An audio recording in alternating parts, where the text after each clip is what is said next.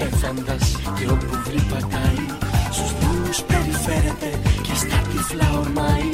Η αγάπη είναι ελέφαντας και θα το καταλάβεις. Όταν κι εσύ για ένα φιλί θα σβήνεις, θα σβήνεις, θα σβήνεις και θα ανάβεις. Τι είναι αυτό, τι είναι αυτό, τι είναι αυτό που αγάπη το λένε. Και μ' αυτό, και μ' αυτό, και μ' αυτό γελάνε και κλαίνε. Είναι γκρι, είναι γκρι, με κοιτά με γλυκά και νάζει. Και το φε, και το φε, και το φερσινό του σου νάζει. Δεν μπορώ, δεν μπορώ, δεν μπορώ να το δω με τυφλώνει. Είναι αυτό, είναι αυτό, τι είναι αυτό που τα κάνει όλα σκόνη. Η αγάπη είναι ελέφαντας και όπου βρει πατάει. Στους δρόμους περιφέρεται και στα τυφλά ορμάει. Η αγάπη είναι ελέφαντας και θα το καταλάβεις.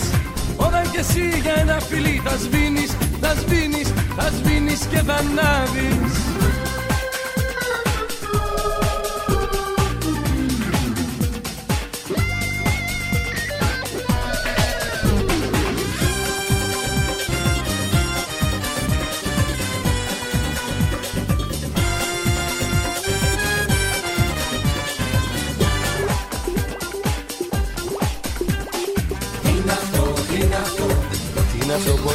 Το λένε. Και μ' αυτό, και μ' αυτό, και μ' αυτό γελάνε και κλαίνε. Δεν μπορώ, δεν μπορώ, δεν μπορώ να το δω με τυφλώνει. Τι είναι αυτό, τι είναι αυτό, τι είναι αυτό που τα κάνει όλα σκόνη. Είναι γκρι, είναι γκρι, είναι γκρι και ποτέ δεν χορταίνει. Το ταΐ, το ταΐ, το ταΐζουν οι ερωτευμένοι. Η αγάπη είναι ελέφαντας και όπου βρει πατάει. Δρόμος περιφέρεται και στα τυφλά ορμάει. Η αγάπη είναι ελέφαντας και θα το καταλάβεις. Όταν κι εσύ για ένα φιλί θα σβήνεις, θα σβήνεις, θα σβήνεις και θα ανάβεις.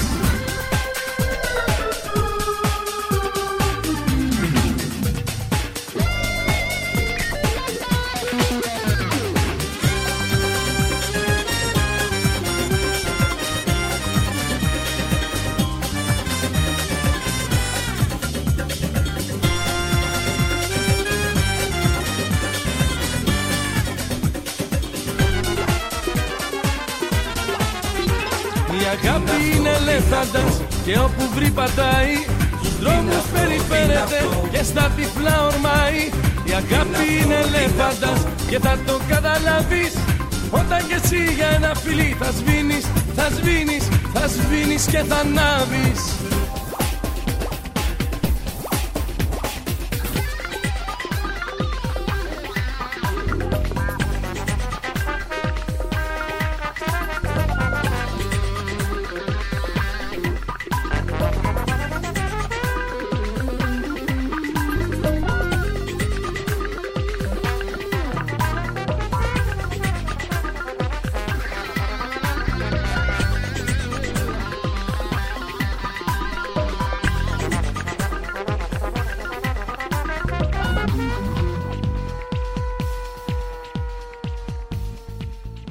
Κυρίες και κύριοι, είμαστε εδώ, είμαστε στα Παραπολιτικά ενενήντα κόμμα ένα, είμαστε παρέα με έναν άνθρωπο που ήθελα πάρα πολύ να μιλήσω μαζί του. Θα σας κρατήσουμε συντροφιά για δύο ώρες, ξεκινάμε όπως κάθε φορά αυτή την εκπομπή, ε, παρακαλώ καθίστε. Ε, μια εκπομπή που την έχουμε ετοιμάσει για να έχουμε φιλοξενούμενους που να πούνε κάτι περισσότερο από αυτό το οποίο περιμένουμε να ακούσουμε. Σήμερα λοιπόν είναι μαζί μας ο κ. Μάτσας, τον οποίο αγαπάμε πάρα πολύ, συνθέτης ε, τραγουδιών που αγαπάτε. Ε, έχει συνθέσει πράγματα τα οποία δεν έχετε ακούσει, αλλά είναι πάρα πολύ σημαντικά, γιατί έκανε μια πορεία, ας πούμε, έφυγε, ήταν από τους ε, λίγους ε, Έλληνες συνθέτες που κάναν πρώτα την περιοδία τους εκεί που θα έπρεπε να κάνουν όλη την περιοδία τους, δηλαδή στη μεγάλη αυτή ε, αγορά των, ε, των αισθήσεων, που είναι η διεθνής αγορά. Ε, καλά τα λέω. Πολύ καλά, καλησπέρα. Καλησπέρα. Γεια σας, Θανάση. Χαίρομαι πάρα πολύ που είσαι εδώ. Και εγώ. Κοντά. Έχουμε, να, έχουμε να μιλήσουμε mm-hmm. για τη δουλειά μου, να σου θυμίσω από πότε. Oh. Από τα πρώτα μου τραγούδια, από το, χίλια εννιακόσια, από το δύο χιλιάδες εννιακόσια ενενήντα επτά, ενενήντα επτά, ενενήντα επτά. Από το Καλός τους. Από το Καλός τους, μπράβο. Όπου ήμασταν στο σπίτι του Γιώργου Νταλάρα. Μπράβο. Και κάνατε ένα αφιέρωμα για το Μέγκα. όπου είχε συνέντευξη τον Άκο Δασκαλόπουλο και εμένα. Που... Μπορεί να χτυπάει αν θέλεις και τηλέφωνο, να μπορεί να σηκώνει. Μια χαρά. Εντάξει, γιατί είσαι και πατέρας, οπότε μπορεί να, έχεις... να χρειαστεί κάτι στο σπίτι. Σωστό, σωστό. Σωστό. Λοιπόν, ε, ξέρεις, έπεσα σε αυτό, μια μέρα έψαχνα και έπεσα πάνω σε αυτό στο YouTube. Που ήμασταν όλοι και. Υπάρχει μέσα στο YouTube. Υπάρχει. Ναι, ναι, υπάρχει μέσα στο YouTube. Ούτε εγώ το ήξερα. Και ξαφνικά έπεσα πάνω σε αυτό. Από τότε έχουμε να. Ναι. Πώς, πώς, πώς πέρασαν όλα αυτά τα χρόνια, μπορεί να μου πεις. Πώς πέρασαν τα χρόνια. Mm. Κοίταξε, περάσανε τα πρώτα χρόνια τότε. Ήταν μέχρι το δύο χιλιάδες ένας κόσμος ο οποίος, στον οποίο ήθελα και ήξερα ότι μπορούσα να μπω mm-hmm. και μπήκα. Και ε, ενώ στην αρχή αντιμετώπισα την καχυποψία όλου του κυκλώματος. Συμπεριλαμβανομένου και, και ημών, σου. Και οπότε μετά από τριάντα χρόνια μπορώ να σου απαντήσω στην ερώτηση που έκανες στον Γιώργο, την οποία θυμάμαι και οποία, για την οποία είχα στεναχωρηθεί πάρα πολύ. Είχες μισήσει. Ναι. Αλλά τώρα μπορώ να σου απαντήσω μετά από τριάντα χρόνια. Είχες ρωτήσει τον Γιώργο, μπορεί ένα κολεγιόπαιδο να γράψει λαϊκά τραγούδια. Ε, αυτό είναι σου είχε απαντήσει ο Γιώργος. Αλλά τώρα μπορώ να σου απαντήσω εγώ. Ναι, μπορεί. Όπως μπορεί να κάνει και υψηλό θέατρο, ένας κολεγιόπες mm-hmm. και σύγχρονο χορό. Συμφωνώ απόλυτα. Τώρα, ε... τώρα το αποδεικνύουν τα δεδομένα. Τότε, απλά που ήμουν είκοσι έξι είκοσι επτά χρονών, είχα στεναχωρηθεί και λέω, κοίτα ρε γαμώτο, γιατί να ρωτάει αυτό το πράγμα. Λοιπόν... Ε... Ξέρεις, γενικότερα τα κολεγιόπαιδα δεν έχουν συνέστηση ότι είναι μια ειδική κατηγορία ανθρώπων. Και να σου πω, όχι, τα κολεγιόπαιδα μπορεί να γίνουν και πρωθυπουργοί. Και πρωθυπουργοί είναι και όλα.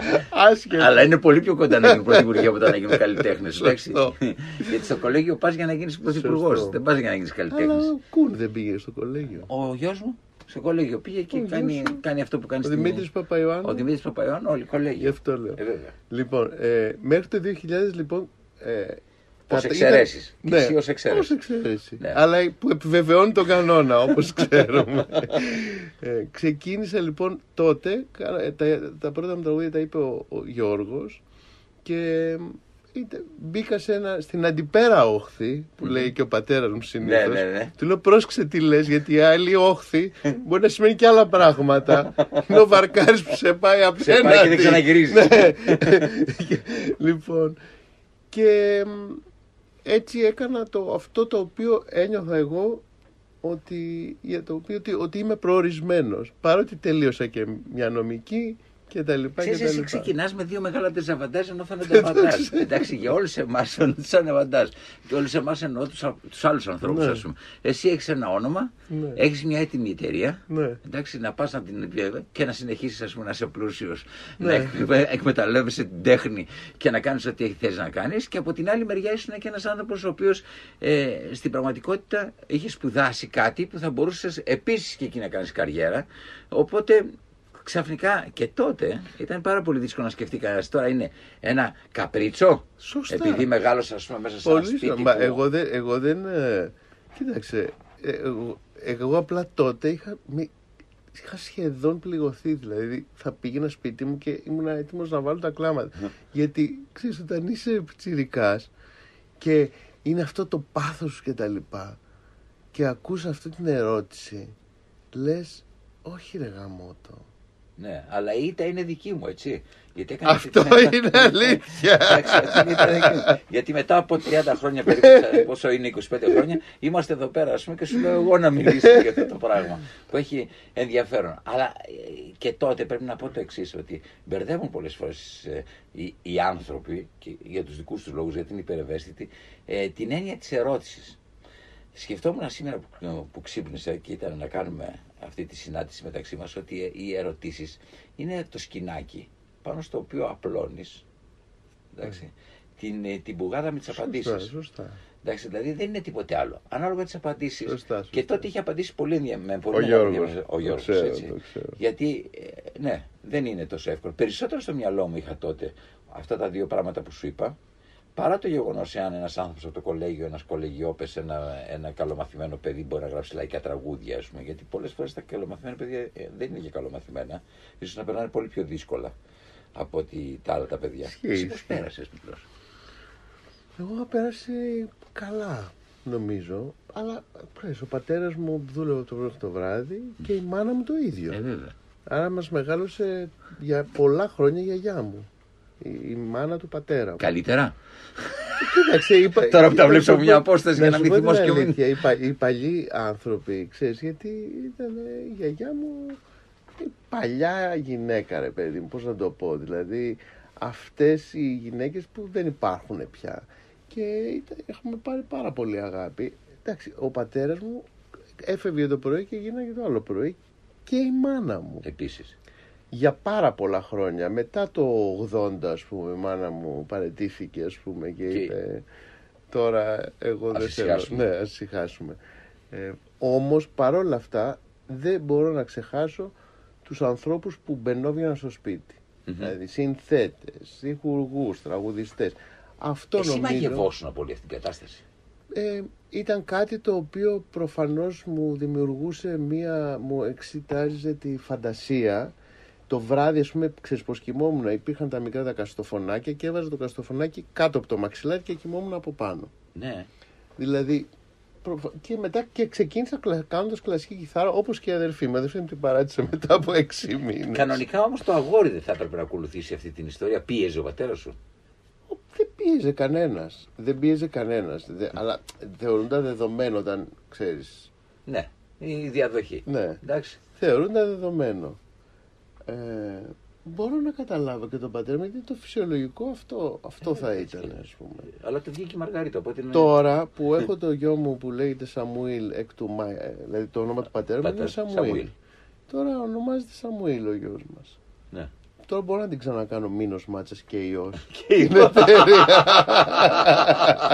Υπάρχει κάποιος να το αναλάβει και να συνεχίσω να, να κάνω αυτό που κάνω. Τέλειο, τέλειο. Πότε αρχίζεις να καταλαβαίνεις ότι ξέρεις αυτό σε ενδιαφέρει περισσότερο και όχι το άλλο? Ε, ξέρω εγώ από τα δεκαπέντε δεκαέξι μου πια εγώ έπαιζα μουσική κανονικά και έγραφα πράγματα τα οποία δεν τα έδειχνα σε κανέναν. Και...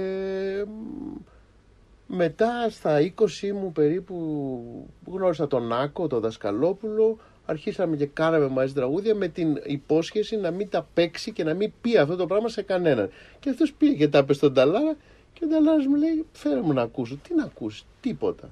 Ε, μία, δύο, πέντε, δέκα, πήγα του τα έπαιξα και τα έβαλε στο καλός τους και από τότε...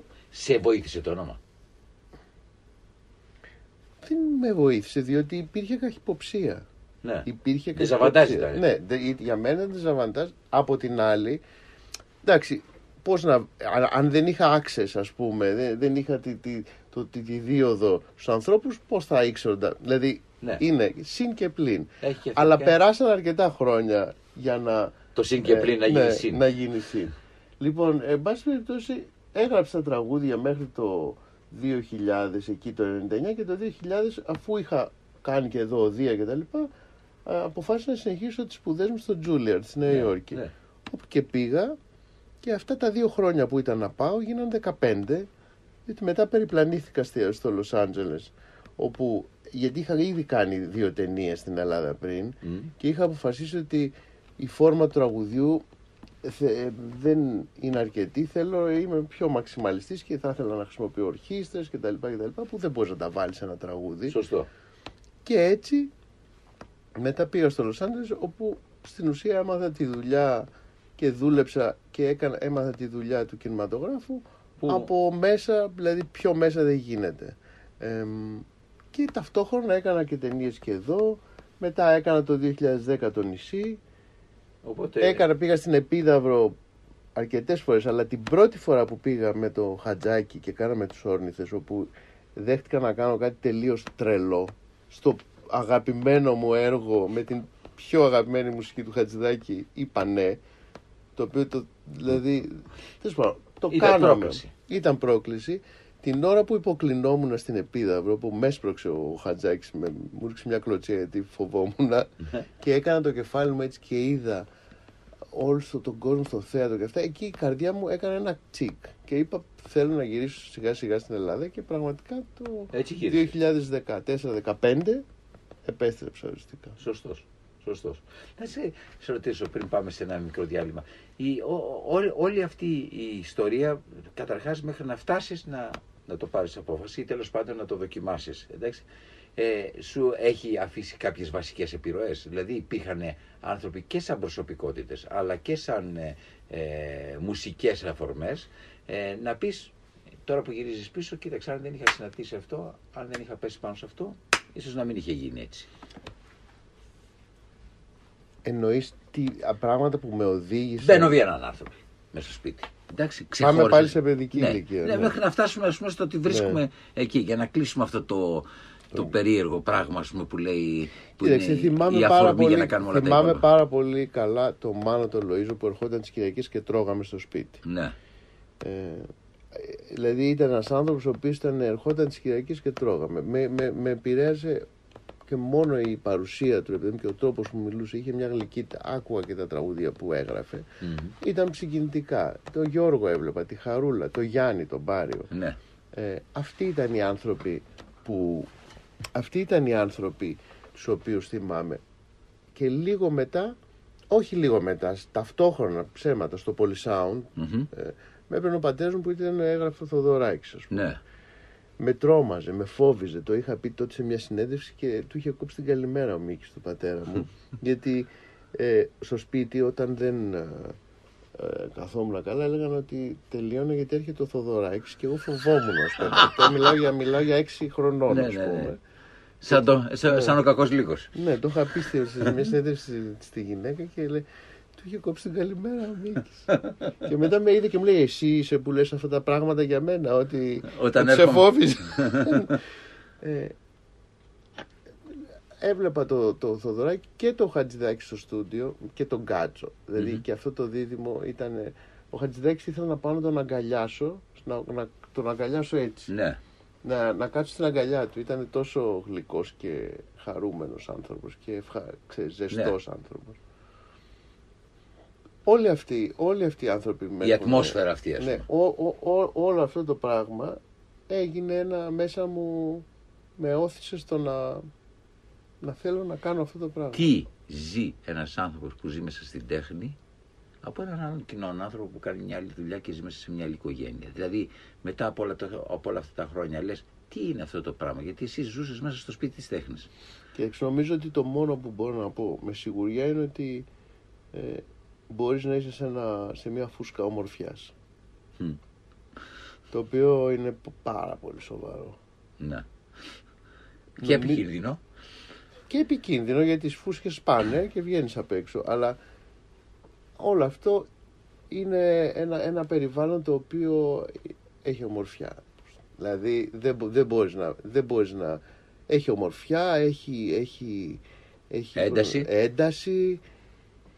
Έχει πάθος. Έχει όλα αυτά τα στοιχεία τα οποία κάνουν τη φαντασία σου εάν έχεις και θέλεις να την αναπτύξεις. Να, να πετάξεις, ας πούμε, από, από την, την καθημερινότητα. Κάνουμε ένα μικρό διάλειμμα, πάμε σε διαφημίσεις και επιστρέφουμε. Ακούμε τον ε, Μίνο Μάτσα, ε, ο οποίος μας μιλάει, μας μιλάει, θα μας μιλήσει για τα τραγούδια, μας μιλάει για όλα. Έχουμε κάνει ε, μια συνάντηση μετά από πάρα πολλά χρόνια, αφού βέβαια τον έχω πυροβολήσει με μια ερώτηση όταν ήταν στα είκοσι επτά του. Και... Ελπίζω να μην ξανασυναντηθούμε σε άλλα είκοσι πέντε χρόνια. Όχι τώρα πια, όχι. Τώρα έχουμε αναδείξει περπατησιά και νομίζω ότι θα κάνουμε και μαζί πράγματα. Αυτό το οποίο έχει σημασία για εσάς είναι ότι θα κρατήσετε την ανάσα σας για λίγα λεπτά, να ακούσετε τις πρώτες διαφημίσεις μας και επιστρέφουμε εδώ στα παραπολιτικά. Παρακαλώ, καθίστε, μια εκπομπή του Θανάση Λάλα. Επιστρέφουμε τόσο λίγου.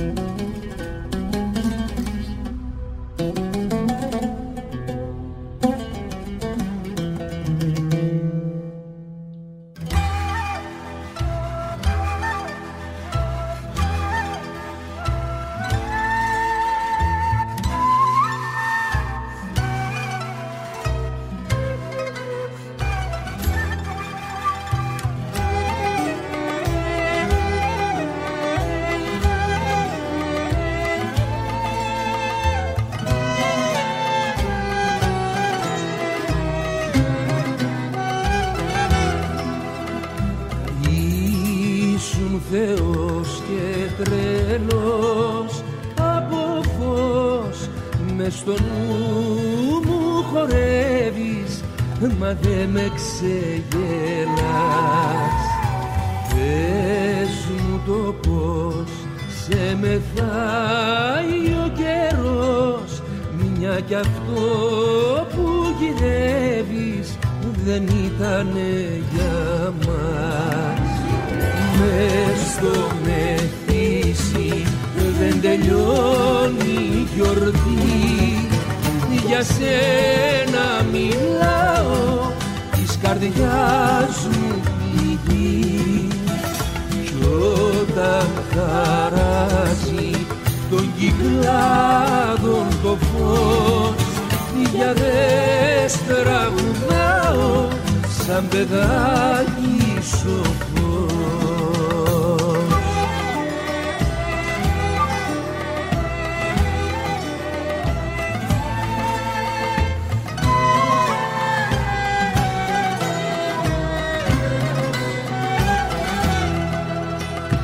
Φεύγεις νωρίς, τέλος μιας εποχής, τα φτερά σου τεινάζεις, τρέμουν οι ουρανοί.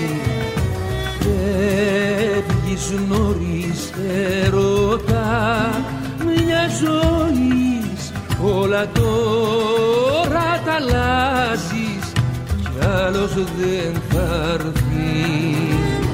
Μες στο μεθύσι δεν τελειώνει η γιορτή, σε σένα μιλάω της καρδιάς μου πληγή. Κι όταν χαράσει των κυκλάδων το φως, για δες τραγουδάω σαν παιδάκι σοφός.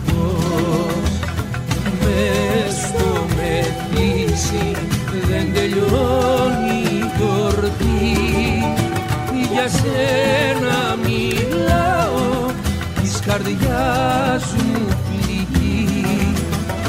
Κι όταν χαράζει τον κυκλάδο το φως, για δες τραγουδάω σαν παιδάκι σοφό.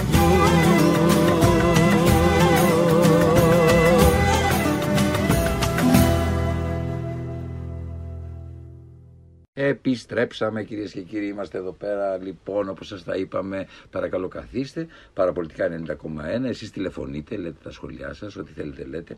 Σας περιμένει το τηλεφωνικό μας κέντρο. Είμαστε με τον Μίνο εδώ. Ο, Μίνο, ας σε φωνάζουν οι... Μίνο. Μίνο, Μίνο, με το Μίνο λοιπόν εδώ. Υπάρχει ένα θεματάκι, πρέπει να το λέω πάντα. Για πες. Μπορούσε να με πεις Μίνωα. Ναι, μετά αλλά θα έπρεπε να σου πάρω και να βράχω και να περιμένεις, ναι, κάποιον άρθρο. Ακριβώς. Για πες λοιπόν. Και μετά να έρθει το... πάλι καλά, να μην έρθει. Να μην έρθει. Γιατί μετά το παίρνει ο άλλος και λέει ο Μίνωας. Ναι. Όπου δεν είναι Μίνωας. Ναι, είναι Μίνος. Μίνος. Mm. Ωραία. Σαμουήλ και εσύ. Όχι. Αβραάμ. Αβραάμ. Αβραάμ. Θεωρητικά, αλλά Μίνος είναι. Μίνος, ναι, ναι, σωστά. Ο παππούς μου ήταν εκ του Αβραάμ. Πού τον γνώρισες? Όχι, δυστυχώς. Όχι, μεγάλος άνθρωπος, σπουδαίος άνθρωπος. Ναι. Λένε. Αν δεν ήταν αυτός, δεν θα είχαμε καταγραφεί όλο το... καταγράψει όλα τα ρεμπέτικα. Αυτό είναι. Φέρε τα μηχανήματα από τη Γερμανία. Εντάξει, σοβαρό. Πολύ σοβαρό. Και μόνο αυτό να είχε κάνει. Δηλαδή έφτανε, έφτανε, έφτανε. Κάτι γνώμη. Ναι. Υφασματάς ήταν στην αρχή και μετά. Πώς κατέληξε να μαζέψει όλα αυτά? Ε, ήταν συνέτερο στην Οντεόν, mm? Φαλήρισαν οι συνέτεροι. Και του μείνει Οντεόν. Και. και... Αλλά όμως, να σου πω κάτι, η, η, ως καταγωγή, πώς ήταν, δηλαδή πώς είχε αυτή τη σχέση με τα ρεμπέτικα, μπορεί να πεις? Προφανώς τον συ... Κοίταξε, το συγκινούσε το, το, τραγούδι, αυτό. το τραγούδι αυτό, ε, έχει γράψει ως γνωστόν τριακόσιους εξακόσιους στίχους τραγουδιών, από το Μινόρε της Αυγής, το Είσαι Εσύ ο Άνθρωπός Μου, Αντώνης ο Βαρκάρης ο Σερέτης και πολλά πολλά άλλα, ε, και έτσι... Ήτανε μισός νομίζω ο χαρακτήρας του. Αστός. Ναι, και το άλλο του κομμάτι. Ήτανε, ας πούμε, και, και, ναι, ανακατεύουμε τη σκάλα. Ακριβώς. Και το οποίο. Νομίζω αυτό... ότι έχεις πάρει κάτι το χαρακτήρα του. Έτσι λένε. Έτσι λένε, ναι. Έχω ακούσει ότι λένε έτσι. Αλλά δεν μπορώ να το πω εγώ. Ναι. Ο οποίος γι' αυτό χρησιμοποιούσε ψευδόνυμα. Mm. Για να μην οι ιδιότητες οι δύο να μην μπερδεύονται. Ναι, ναι, για να μην έχει τα προβλήματα του Καβδάρα. Ε, ναι, ακριβώς. Ακριβώς. Κατάλαβες. Σωστό. Σωστό. Μετά αλλά έκανε ε, Τσάμας, Μάτσας αναγραμματισμός, ναι. Μαργαρίτης από τη γιαγιά μου Μαργαρίτα, Παπαϊκονόμου, οικονόμου από τη γραμματέα του που τον είχε σώσει από το, τους έσωσε από τους, ε, τον πόλεμο, από τον τους πόλεμο. Έκρυψαν. Ναι. Διάφορα ψευδόνυμα. Να σου πω κάτι. Ε, εσύ που δεν σκέφτηκες ποτέ για να ξεφύγεις από αυτό το μειονέκτημα, πλεονέκτημα να βάλεις ψευδόνυμο. Το σκέφτηκα. Mm. Το σκέφτηκα. Και πώς την πήρες την απόφαση, δεν βαριέσαι να το, το, το παίξω με το όνομα. Θα το κάνω και ό,τι γίνει. Και ό,τι γίνει, ε. Ναι. Να. Το πρώτο τραγούδι που έγραψες ποιο ήταν? Που έγραψες στην κιθάρα μόνος σου. Στην κιθάρα γράφεις. Τότε στην κιθάρα. Mm-hmm. Μετά κάθεσα στο πιάνο και κάθομαι στο πιάνο από τότε. Ναι. Δηλαδή μετά το μετά, μετά τα είκοσι είκοσι πέντε. Αλλά τα πρώτα προφανώς και δεν βγήκαν πουθενά και ευτυχώς δεν βγήκαν. Θυμάμαι τα είχα με πολλή αγωνία βάλει στον πατέρα μου να τα ακούσει. Ναι. Τελειώνει η κασέτα. Μένω κάποια αντίδραση. Α, κάνε μου λέει. Και φεύγω. Ευτυχώς. Γιατί αν ήταν κανένας χαζομπαμπάς που είχε ενθουσιαστεί, θα είχα. Θα υποφέραμε τώρα. Θα ήθελα να τα είχα εξαφανίσει. Εντάξει, γιατί απλά είχαν την αφέλεια και την αθωότητα που εντάξει, δεν χρειάζεται να βγαίνει προς τα έξω ενώ στα δεκαπέντε χρονών με δεκαοκτώ. Σωστό. Μετά καθίσαμε τον Άκο και κάναμε τα τραγούδια αυτά που βγήκανε στο καλός τους και το, την πρώτη μου δουλειά με τον Άκο Δασκαλόπουλο που λεγόταν «Χίλιες και μια νύχτες με την Αθηνά Μόραλη». Μάρολη. Αυτά ήταν τα πρώτα τραγούδια που έγραψε. Και υπάρχει και ένα τραγούδι με τον Λευτέρη Παπαδόπουλο, ο οποίος mm. υπάρχει αυτή η φοβερή συνάντηση. Είναι ένα πτάλικο, mm. το «Η Μαντώνα η Σαλονικιά», που πάω στο σπίτι του Λευτέρη και του λέω... Θα ήθελες να μου γράψεις στίχους γι' αυτό? Του το βάζω και μου λέει, συγγνώμη, εσύ το έχεις γράψει αυτή τη μουσική? Λέω ναι. Ναι, δεν σε πιστεύω ρε. Μου λέει παίξτε μου. Κάθομαι το το παίζω. Μου λέει έλα εδώ. Κάθεται στο γραφείο του, γράφει ένα γράμμα στον πατέρα μου, σαλιώνει το, το φάκελο, λέει να το δω στον πατέρα σου αυτό. Εγώ έμαθα μετά από πάρα πολλά χρόνια. Τι έλεγε. Ας το παιδί να κάνει ό,τι θέλει, έχει ταλέντο. Μαζί με, με πάρα πολλά επίθετα, τα ναι, οποία ναι, φαντάζεσαι. Τα οποία δεν λέγονται. Ναι, η ουσία ήταν αυτή, ότι ας το παιδί να κάνει αυτό που θέλει. Τι ωραία. Πολύ ωραία. Το πρώτο λοιπόν τραγούδι που γράφεις είναι αυτό? Όχι. Τα πρώτα τραγούδια ήταν με τον Άκο Δασκαλόπουλο mm. και αυτό με τον Λευτέρη τον Παπαδόπουλο. Και σου είναι εύκολο να γράψεις τραγούδια. Γιατί ναι, δηλαδή δεν είναι όπως αναπνέω. Όπως αναπνέω. Όπως αναπνέω, τόσο mm. εύκολο. Τι, τι είναι αυτό που κάνει έναν άνθρωπο να πάει στη σύνθεση και να μην πάει, ας πούμε, στα άλλα κομμάτια, τα, τα, τα μέρη της. Ε... Ξέρω, είναι κάτι το οποίο δεν μπορώ να το προσδιορίσω. Δηλαδή, όταν έκανα, μελετούσα πιάνο με δάσκαλο κτλ. Που έπαιζα Μπάχ, Σοπέν κτλ. Τα άλλαζα, τα άλλαζα πάντα. Ναι. Έβαζα νοτούλες αριστερά-δεξιά. Γιατί μα. Δηλαδή, ένας άνθρωπος που είναι γεννημένος σολίστ. Να παίζει δηλαδή έργα άλλων, νομίζω ότι αυτό γεννιέσαι. Mm-hmm. Και το άλλο επίσης γεννιέσαι. Γεννιέται κανείς για αυτό που θα κάνει. Έτσι νομίζω. Αυτό γεννιέται και μετά καλλιεργείται. Ναι. Αυτό είναι το ταλέντο. Το ταλέντο είναι το να γεννηθείς για κάτι και να βάλεις τον κόλο. Όπως ο Στραβίνσκι που τον είχα ρωτήσει για το ταλέντο, τι είναι, λέει να βάλεις τον κόλο στο πιάνο και να παίξεις. Ε, βέβαια. Ε, δηλαδή είναι ένας συνδυασμός των δύο. Mm. Ε, δεν, όλοι νομίζουν, πολλοί νομίζουν και τα λοιπά, ότι θα κάτσεις να εμπνευστείς, ας πούμε, ναι. από, τα ξέρεις, από τα ηλιοβασιλέματα και τις θεές, τις ώρες. Αυτά είναι, είναι το αφήγημα για τον κόσμο. Αυτά για... δυσκολεύουν ναι, τη σύνδεση. Ακριβώς. Όχι, για μένα είναι απαγορευτικά. Ε, βέβαια. Εγώ στα ωραιότερα μέρη του κόσμου που έχω βρεθεί, δεν θέλω να κάνω τίποτα. Γιατί όταν έξω υπάρχει η, η απίθε... απίθανη ομορφιά, δεν θες να κάνεις κάτι, θες να απολαύσεις την ομορφιά. Ε, βέβαια. Ε, βέβαια. Πώς μπορεί να χάσει κάποιος το ταλέντο αν το έχει? Τι είναι αυτό δηλαδή που επιτίθεται στο ταλέντο? Τι είναι αυτό που αρρωσταίνει το ταλέντο? Νομίζω η, η, η άνοια, η βαρεμάρα, η ανία, όχι άνοια, συγγνώμη, ναι, η, η ανία, η ρουτίνα, ας πούμε, νομίζω. Εγώ, ας πούμε, ξεκίνησα κάνοντας τραγούδια, μετά έκανα σινεμά, θέατρο. Δεν θέλω να κάνω το ίδιο πράγμα πάντα, mm-hmm. γιατί πιθανώς είναι ο χαρακτήρας μου, πιθανώς να νομίζω ότι θα βαρεθώ. Ή ξέρω εγώ, όταν βρίσκω μια πατέντα, ας πούμε, ξέρω εγώ, έκανα το νησί, τότε μου λέγανε καν, δεν θέλω, δεν ήθελα να ξανακάνω πάλι το ίδιο πράγμα. Μετά βρήκα, έγινε μια φόρμουλα κάπως, ξέρω εγώ, η ορχήστρα και η λύρα. Ε, δεν ήθελα μετά. Μπορεί κάποιος άλλος να έβρισκε αυτή τη φόρμουλα και μετά να έκανε στην υπόλοιπη τη ζωή, αφού έγινε τέτοια επιτυχία yeah. τεράστια. Δεν, ο χαρακτήρας μου δεν είναι αυτός. Θέλω να ανακαλύπτω άλλα πράγματα και ο κόσμος της μουσικής για μένα δεν σου φτάνουν δέκα ζωές για να τον ανακαλύψεις, διότι είναι, μπορείς συνέχεια να φτιάχνεις πράγματα. Τώρα τι να σου πω, το ευτύχημα είναι ότι μου λένε φίλοι μου ότι πια ε, καταλαβαίνουν όταν ακούσουν κάτι ότι είναι δικό μου. Αυτό είναι πολύ σημαντικό. Αυτό είναι πολύ σημαντικό. Άρα σημαίνει ότι έχω βρήκα τη γλώσσα μου παρά τα διαφορετικά ε, τους τρόπους που εκφράζομαι. Για μένα αυτό είναι η μεγαλύτερη επιτυχία, το να έχεις αποκτήσει τη γλώσσα. Ναι, μια δική σου υπογραφική ναι. γη, ήχου, ναι. σε αυτή την περίπτωση, ας πούμε. Ναι. Από πού έρχονται όλα αυτά?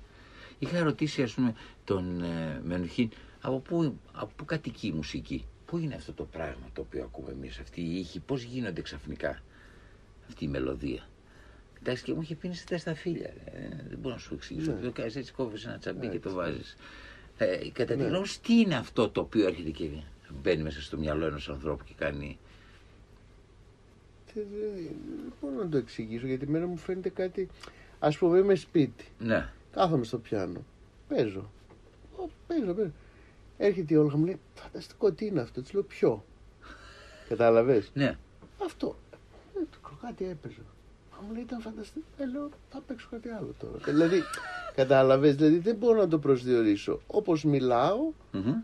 σκέφτομαι, υπάρχει μουσική στο κεφάλι μου. Ένα συντακτικό νότε, με τις νότες γίνεται.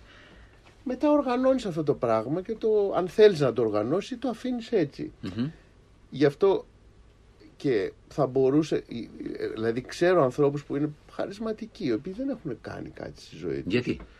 Γιατί έχουν ένα χάρισμα το οποίο δεν θέλησαν να το οργανώσουν. Mm-hmm. Οργανώσουμε ε, σημαίνει οργανώσουμε δουλειά, σημαίνει μυαλό. Αυτό είναι το δεύτερο, ναι, είναι το δεύτερο κομμάτι. Ναι. Είναι το δεύτερο κομμάτι. Δεν έχεις συναντήσει ανθρώπους που είναι χαρισματικοί, και εγώ έχω συναντήσει που παίζουν δέκα όργανα, που γράφουν αυτά, αλλά δεν έχουν κάνει κάτι. Mm-hmm. Νομίζω ότι είναι το δεύτερο. Εγώ, ας πούμε, ήθελα να το, αυτό το πράγμα να το βάλω σε ένα καλούπι δικό μου και να το μοιραστώ με άλλους. Mm-hmm. Αυτή είναι η ουσία. Και να, όπως παίρνω χαρά εγώ, να πάρει και ο άλλος. Και ο άλλος. Τι σημαίνει μεγάλος συνθέτης? Πώς δηλαδή, γιατί ας πούμε γράφουν όλοι και λέμε Θεοδωράκης, γράφουν όλοι λέμε Χατζηδάκης, γράφουν όλοι λέμε Λοΐζος. Κοίταξε, οι νότες όπως ξέρεις είναι δώδεκα. Ναι. Αλλά υπάρχουν και τα... υπάρχουν... Και και λίγο, όχι, οι διές, με, με τις διές, αυτά όλα είναι δώδεκα. Μαζί. Αλλά από εδώ μέχρι εδώ στο ούτι και στο βιολί έχει και άλλες νότες. Ναι. Γιατί δεν έχουν τάστα, mm-hmm. άρα έχουν, υπάρχουν μόρια, ah. όπως και στην ε, μουσική. Άρα την, είναι ε, κατά προσέγγιση. Ναι, ναι. αλλά πες ότι σε αυτές τις δώδεκα νότες τις παίρνεις εσύ, τις παίρνω και εγώ. Η ερώτηση που μου κάνεις είναι πώς γίνεται ο ένας που τις οργανώνει και φτιάχνει κάτι να είναι ένα πράγμα θείο και το άλλο να, μην, να είναι σαν να μην ακούς μουσική. Αυτό δεν ισχύει? Αυτό, αυτό, αυτό ισχύει. Δεν μπορώ να στο απαντήσω. Για μένα αυτό, αυτό είναι το, το ταλέντο.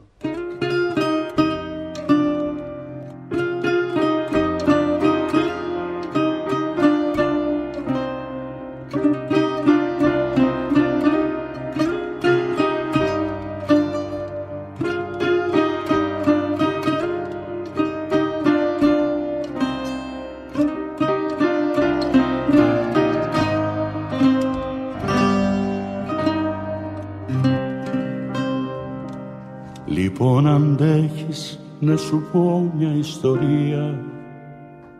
Όταν ερχόσουν ο Θεός μου την αργία, φτάνει να έμενα μαζί σου όλο το βράδυ μέχρι που έγινε διωγμός το χάδι. Πες μου που είσαι, που δίνεις το φιλί σου, σου περισσεύει μια μέρα απ' τη ζωή σου.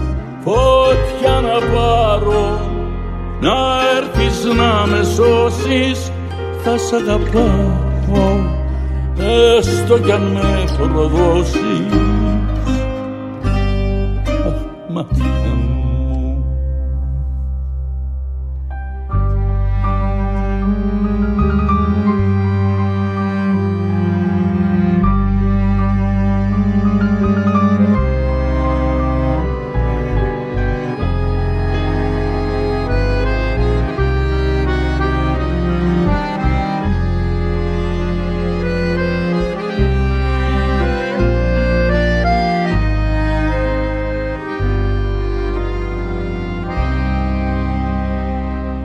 Είπα θα ζήσω κι ό,τι λέω εγώ το κάνω, κι ας είχα δει στα μάτια σου πως θα πεθάνω. Έχω κρατήσει απ' το τσιγάρο σου τη στάχτη, θα τη σκορπίσω όταν δεν σ' έχω αχτή. Πες μου που είσαι, που δίνεις το φιλί σου, σου περισσεύει μια μέρα απ' τη ζωή σου. Ό,τι για να πάρω, να έρθεις να με σώσεις, θα σ' αγαπάω έστω κι αν με προδώσεις.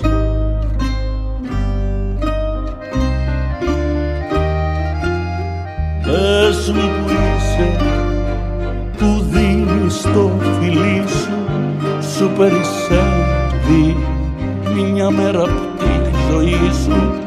Ό,τι για να πάρω, να έρθεις να με σώσεις, θα σ' αγαπάω έστω κι αν με προδώσεις. Αχ, Μάτια μου. Ποια, ποια είναι η διαφορά, δηλαδή, γιατί ποτέ δεν σκέφτηκες να κάνεις ε... instrumental ή κλασική μουσική? Κλασική instrumental έκανες, γιατί ναι, όλα αυτά τα soundtrack μουσική, και τα λοιπά. Ναι, ναι, ναι, έχω κάνει. Αλλά κλασική μουσική, δηλαδή ξεκίνησες. Ναι, δεν ξέρω τι σημαίνει κλασική μουσική σήμερα. Τέλειο είναι αυτό, για να δούμε τι σημαίνει. Κατάλαβες. Κλασική μουσική. Και γιατί δεν ξέρω τι είναι αυτή η κλασική μουσική. Γιατί έχει επιβιώσει διακόσια χρόνια. Ναι. Άρα γι' αυτό την ονομάσαμε κλασική. Αυτή είναι μια πολύ καλή ερώτηση. Ε, επίσης, μπορώ να σου πω συνθέτες σήμερα που είναι, μπορεί να είναι ο Μπετόβεν της εποχής μας. Όχι, ναι, της εποχής μας. Αλλά δεν τον μαθαίνεις ή δεν αποκτά τη διάσταση αυτή, γιατί ο κόσμος πια είναι τεράστιος.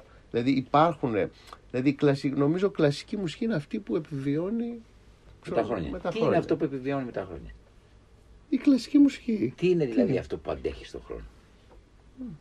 Τι κάτι περιέχει, είναι, δηλαδή, τι μπορεί να περιέχει, περιέχει ο κάτι, το, ναι, κάτι το οποίο τη στιγμή που γεννιέται έχει μια αλήθεια.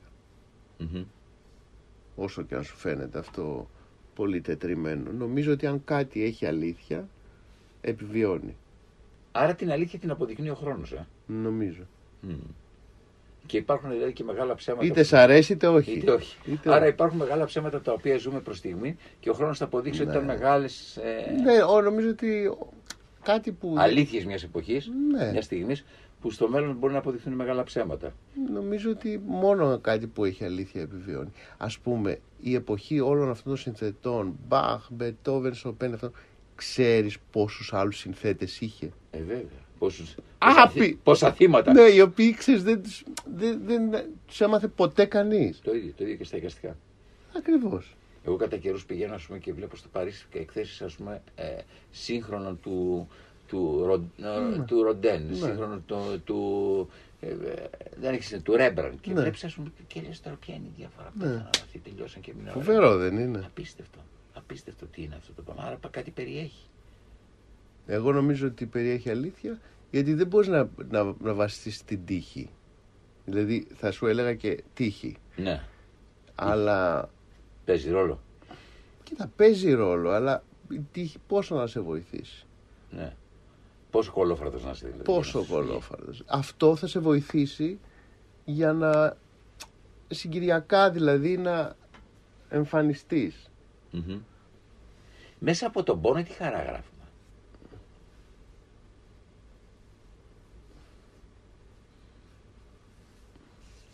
Δεν ξέρω να σου απαντήσω. Αν χαρά θες να την... Κοίταξε, εγώ είναι προσωπικά πάνω... άκου, όταν δεν είμαι καλά δεν θέλω να γράψω. Καταλάβεις, δεν θέλω. Ναι. Δηλαδή δεν, δεν ούτε χρειάζομαι καταστάσεις άρρωστης για να... Εγώ όταν είμαι καλά γράφω. Mm-hmm. Όταν δεν είμαι καλά δεν... Είσαι συχνά καλά. Ε, ε, να αφήσεις δηλαδή μια παραγωγή ρε παιδί. Ναι, είμαι, είμαι. Και γράφω οπότε θέλω να ομορφύνω το περιβάλλον μου. Mm-hmm. Και μένα δηλαδή, ναι. Συμπεριλαμβανομένου. Ναι. Όταν θέλω να κάνω την ζωή μου πιο όμορφη, γράφω. Πόσο, πόσο ρόλο παίζεις σε αυτό το οποίο κάνεις, αυτό που δεν ξέρεις για αυτό που κάνεις. Δηλαδή υπάρχουν προφανώς σκοτάδια σε αυτό που κάνεις και, στα, και μουσικά και τα λοιπά. Υπάρχουν μυστήρια. Πόσο αυτό παίζει σε σχέση με τη γνώση που έχεις γι' αυτό. Αυτό είναι κάτι το οποίο με κάνει να θέλω να ασχολούμαι με τη μουσική. Το μυστήριο και το άγνωστο. Βέβαια. Mm-hmm. Γι' αυτό σου λέω ότι η μουσική είναι ένας κόσμος ο οποίος δεν εξαντλείται. Κατά τη γνώμη μου, δεν εξαντλείται. Δεν ξέρω για, τις, για άλλες τέχνες, δεν μπορώ να σου πω. Δεν ξέρω για τη ζωγραφική αν εξαντλείται. Εσύ τι λες? Όχι, δεν εξαντλείται. Δεν εξαντλείται. Δηλαδή, θα σου φέρω ένα παράδειγμα ζωγραφικό για να καταλάβεις ότι δεν εξαντλείται. Αν υποθέσεις κάποιος ότι κάτω από το μαύρο του Μάλεβιτς υπάρχουν επτά στρώματα κίτρινο, mm. εντάξει, για να βγει αυτό το μαύρο του ναι, Μάλεβιτς, ναι. Ε, μάλλον δεν εξαντλείται τη ζωγραφική. Mm. Γιατί και υπάρχει... εγώ έτσι νομίζω. Ναι, νομίζω ότι... Αυτό ναι. Λοιπόν είναι ένα στοιχείο. Κοίταξε, το πεπερασμένο των πραγμάτων θα μου πεις. Ίσως να μπορούμε να το πούμε για όλο αυτό το πράγμα. Ξέρω, για το θέατρο. Για τον κινηματογράφο. Πιστεύω ότι δεν εξαντλείται τίποτα που παράγει ζωή. Αυτό. Παράλληλη ναι. ζωή, δηλαδή. Αυτό είναι η... Οτιδήποτε γεννιέται και έχει αυθύπαρκτη μορφή μετά, δεν μπορεί ε, να εξαντληθεί. Έτσι, είναι συμφωνώ. Λογικό. Συμφωνώ σε αυτό το πράγμα. Η φωνή πόσο ρόλο παίζει. Δηλαδή πιστεύεις ότι υπάρχουν κάποια τραγούδια σου που αν τα λέγανε, ας πούμε, οι πολύ καλοί τραγουδιστές τα είπαν, αλλά τα λέγανε μυθικές φωνές, ας πούμε, που θεωρούμε μυθικές φωνές. Θα είχαν μια πολλαπλάσια απόδοση.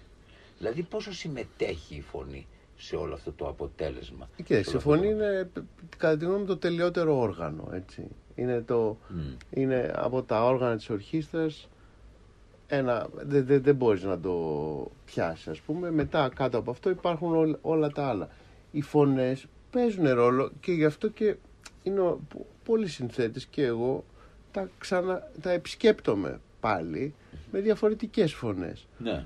Ε, αυτό δείχνει και το πόσο η φωνή που τα είπε συμμετείχε ε, στο να γίνει αυτό το πράγμα κάτι ωραίο ε, και στο πόσο αντέχει και αυτό το, το τραγούδι από μόνο από του. Μόνο του. Καταλαβες. Σωστό. Ε, οπότε αυτό είναι ένα πολύ ωραίο παιχνίδι που το κάνουν πολλοί συνθέτες. Για να δούμε κάτι αρετικό. Αν διάλεγες δηλαδή, όχι από αυτούς που ζουν, για να μην παρεξηγηθούμε. Υπάρχουν φωνές οι οποίες δεν ταιριάζαν πάρα πολύ σε αυτό το μουσικό ιδίωμα που φέρνεις, αυτή την υπογραφή που φέρνεις στη μουσική εσύ, που θα έλεγες θα μπορούσε να ταυτιστεί ή τουλάχιστον να αποδοθεί καλύτερα το τραγούδι σου, η υπογραφή σου. Κοιτάξτε, τώρα φωνές που ας πούμε θα ήθελα να είχα την ευχή. Ευτυχία να συνεργαστώ σίγουρα είναι η Φλερ Νταντονάκη, είναι μία από αυτές, mm. η πρώτη. Ο Πυθικότσης σίγουρα ναι. είναι ένας από αυτούς. Ωραία, μπορείς να μου ξεβατροδίσεις τώρα ένα τραγούδι από αυτά τα οποία δεν είναι δικά σου, αλλά δεν γουστάρεις πάρα πολύ. Για να πάμε στις ειδήσεις, κατάλαβες, να είμαστε έτσι. Να πάμε με έναν καλό τρόπο. Πέταξα τα σκεπάσματα και φορέσα ό,τι βρήκα. Τι λέμε τώρα. Τέλειο. Δεν ξέρω, αλλά είναι ωραίο αυτό. Το ξέρεις. Πώς δεν το ξέρω το τραγούδι. Τέλειο. Και μια, μια, μια νύχτα με βροχή, τρεις παρά πέντε βγήκα. Ρώντας καρδιά μου που με πας. Σου λέει, μου λέει. Μου λέει σε εκείνη που αγαπάς. Κυρίες και κύριοι, ακούτε το Μίνο, ακούτε το Μίνο να τραγουδάει. Σας στέλνουμε σε, σε ειδήσεις. Είμαστε εδώ, μία ωρίτσα ακόμα θα είμαστε κοντά σας. Οπότε δεν χρειάζεται να αναστενάζετε και να πείτε γιατί τέλειωσε αυτή η εκπομπή. Όχι, δεν τέλειωσε. Παρακαλώ, καθίστε στα σπίτια σας, εκεί, ηρεμήστε. Λίγο ακόμα, μία ωρίτσα και μετά το μεσημεριανό σας φαγητό θα είναι έτοιμο να το απολαύσετε, γιατί θα έχει ανοίξει η ψυχούλα σας. Και μπορείτε να τραγουδήσετε και μόνοι σας μετά από τα ωραία τα τραγούδια τα οποία ξέρετε. Μένετε συντονισμένοι λοιπόν εδώ, Παραπολιτικά ενενήντα κόμμα ένα, Θανάσης Λάλλας, κοντά σας για μία ακόμα ώρα, μόλις επιστρέψουμε από τις ειδήσεις και τις διαφημίσεις.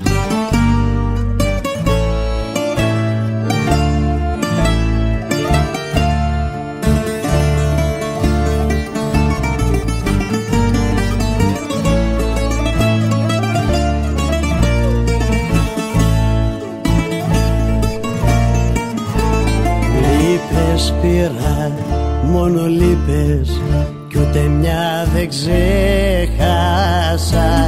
Πώς θα μ' αγαπάς, μου είπες, κι από τότε σε χάσα.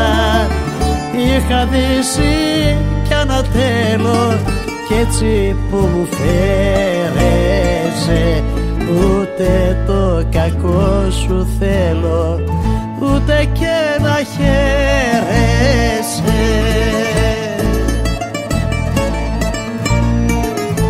Και κοίτα ποιον περίμενα, για κοίτα ποιον αγάπησα,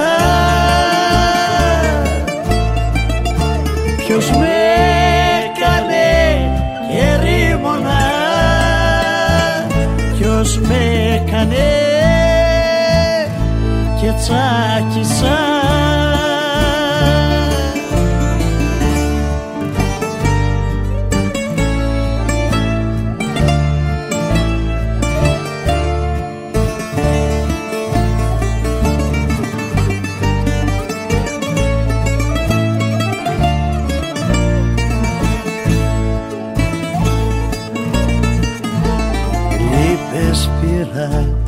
Κι ένα βλέμμα πάνω σου ανέπεσε, θα σου τυρανά το αίμα έτσι για να τρέπεσαι. Δεν γλιτώνεις, θα γυρίσεις το όνομα μου λέγοντας. Αν σ' αφήσουνε να ζήσεις όσα σου πακλεύοντας.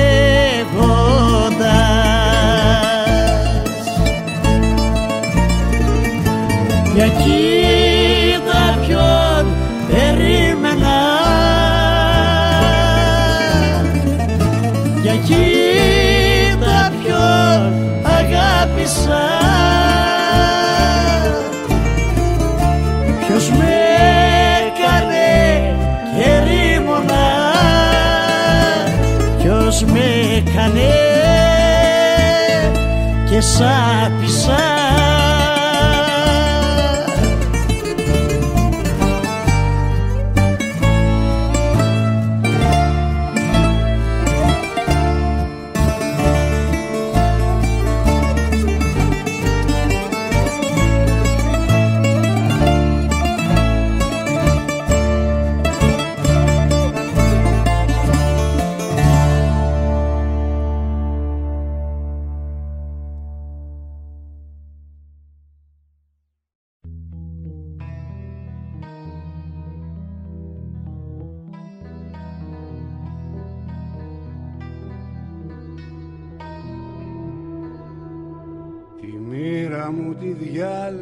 Στα μάτια σου που έγιναν πατρίδα μου, στα κύματα περπάτησα και κράτησα το βλέμμα για πηξίδα μου. Η φόβη μου ασπίδα τη στιγμή που εγώ σε είδα στο νησί,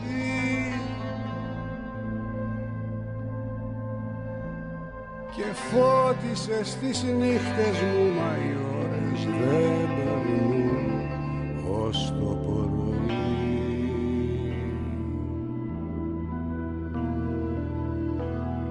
Να σ' έχω για μια νύχτα αγκαλιά κι κι ας είναι κι η ζωή η τελευταία,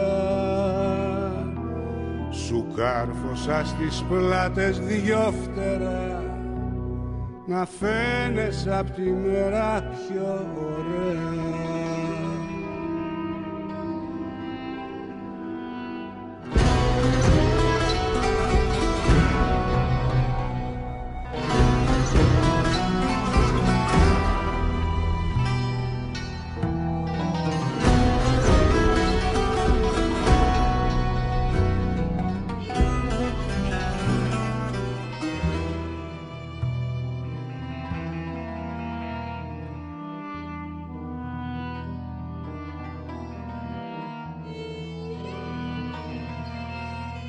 Χέρια σου μ' αφήσανε μονάχο μες του κόσμου το παράλογο. Χαρές και λύπες γίνανε ουράνιο τόξο πάνω από την Αβύσσο. Στις πέτρες το φωνάξαμε πως θέλουμε να μείνουμε μαζί. Υπόσχεση στον ερώτα κι ας έχανα στο τέλος η στροφή. Να σ' έχω για μια νύχτα αγκαλιά κι ας είναι τη ζωή η τελευταία,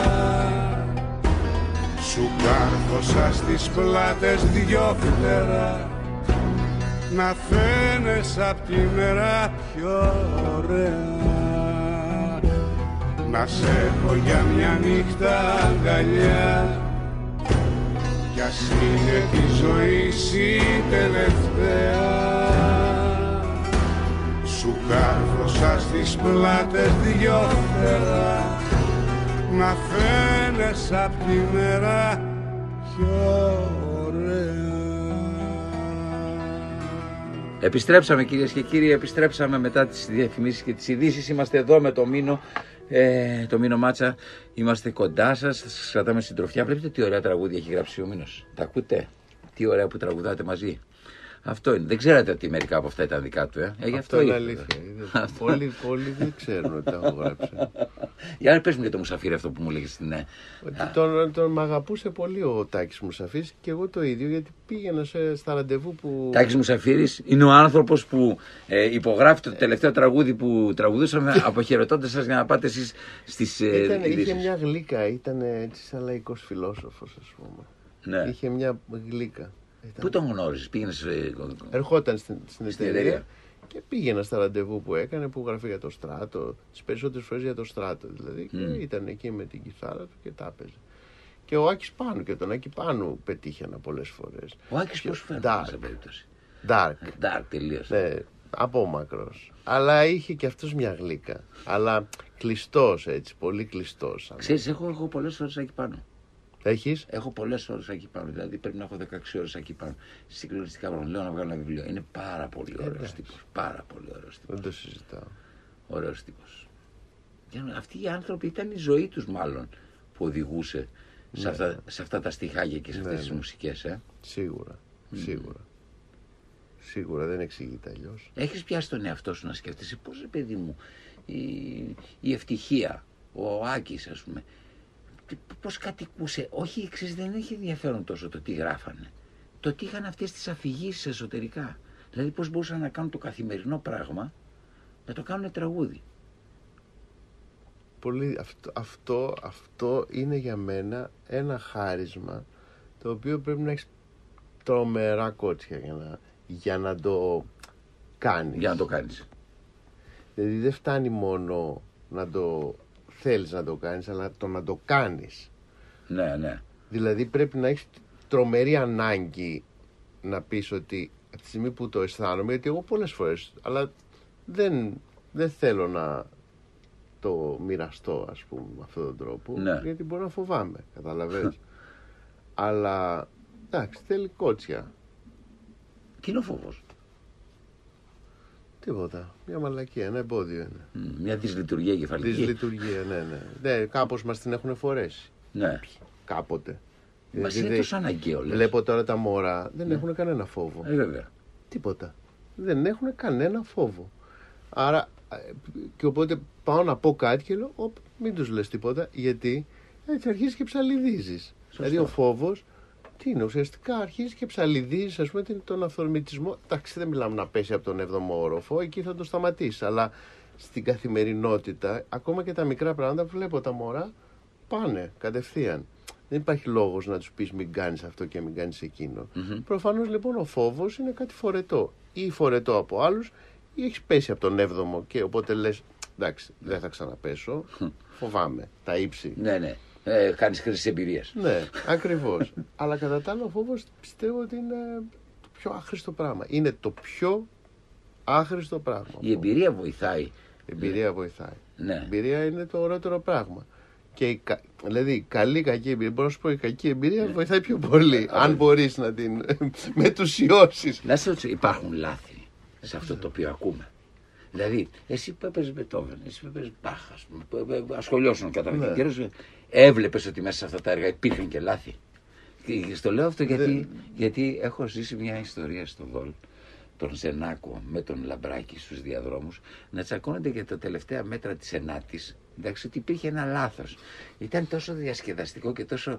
Δηλαδή, δύο άνθρωποι μεγάλοι οι οποίοι να συζητάνε και να, έχουν, και να διαφωνούν στο πού είναι το λάθος, ας πούμε. Καταπληκτικό. Εντάξει. Το βρίσκω καταπληκτικό αυτό που λέω. Φανταστικό.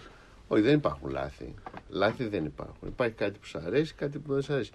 Βέβαια, η εποχή αυτών των συνθετών, mm-hmm. ε, την εποχή αυτών των συνθετών υπήρχαν νόμοι. Ναι. Ε, όπου δεν μπορούσες να, να... τους παραβείς παρά μόνο εάν είσαι τολμηρός. Ναι, δηλαδή δεν μπορούσες να, μεταβεί... δεν μπορούσες να, να, να περάσεις από τη μία συγχορδία στην άλλη. Παγορευόταν. Αυτό το φαντάζεσαι? Δηλαδή υπήρχαν δηλαδή, και όπως και οι, και οι φόρμες των έργων ήταν δεδομένες. Ναι. Ότι το, η συμφωνία θα έχει αυτά τα μέρη, η σονάτα είναι αυτή. Δηλαδή ήταν δεδομένο το ρούχο που θα βάζεις μέσα τη μουσική. Ναι, δηλαδή ναι. το ρουχαλάκι ήταν δεδομένο. Δεν υπήρχε περίπτωση να. Είχε γράψεις. Φτιαχτεί το πατρόν και ναι. εσύ απλώς έβαζες το ναι, διακοσμητικό δηλαδή, στοιχείο. Δεν υπήρχε περίπτωση να κάνεις κάτι άλλο. Αλλά υπήρχαν και κανόνες. Δεν μπορούσες να τους παραβείς. Υπάρχει ένα έργο, δεν θυμάμαι ποιανού, που υπάρχει, είναι η διαβολική συγχορδία. Ναι. Η μουσική του διαβόλου, που απλά ήταν μια, μια συγχορδία, είχε ένα έργο το οποίο δεν τη. Την, κάποιος την έβαλε, την έγραψε ναι. και την ονόμασαν ε, του διαβόλου και υπάρχει μια χαρά μουσική είναι, αλλά τότε απαγορευόταν ας πούμε να, να κάνεις, αυτό. κάνεις αυτό το πράγμα. Δεν υπάρχουν λάθη. Νομίζω. Ο πρωτοπόρος της εποχής τι ήτανε? Δηλαδή πού στη, στηριζόταν η πρωτοπορία της εποχής?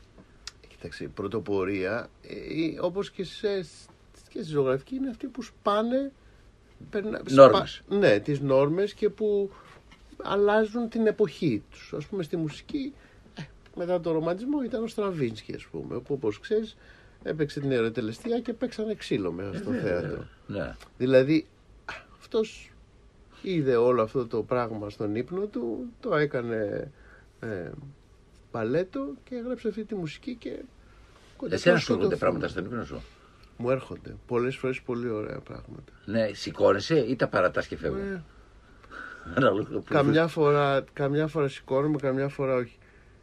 Καμιά φορά λέω, αν είναι τόσο καλό θα το θυμηθώ το πρωί. Μην το κάνεις όμως. Δεν το θυμάμαι ποτέ. Ναι, ναι, μην το κάνεις. Όχι.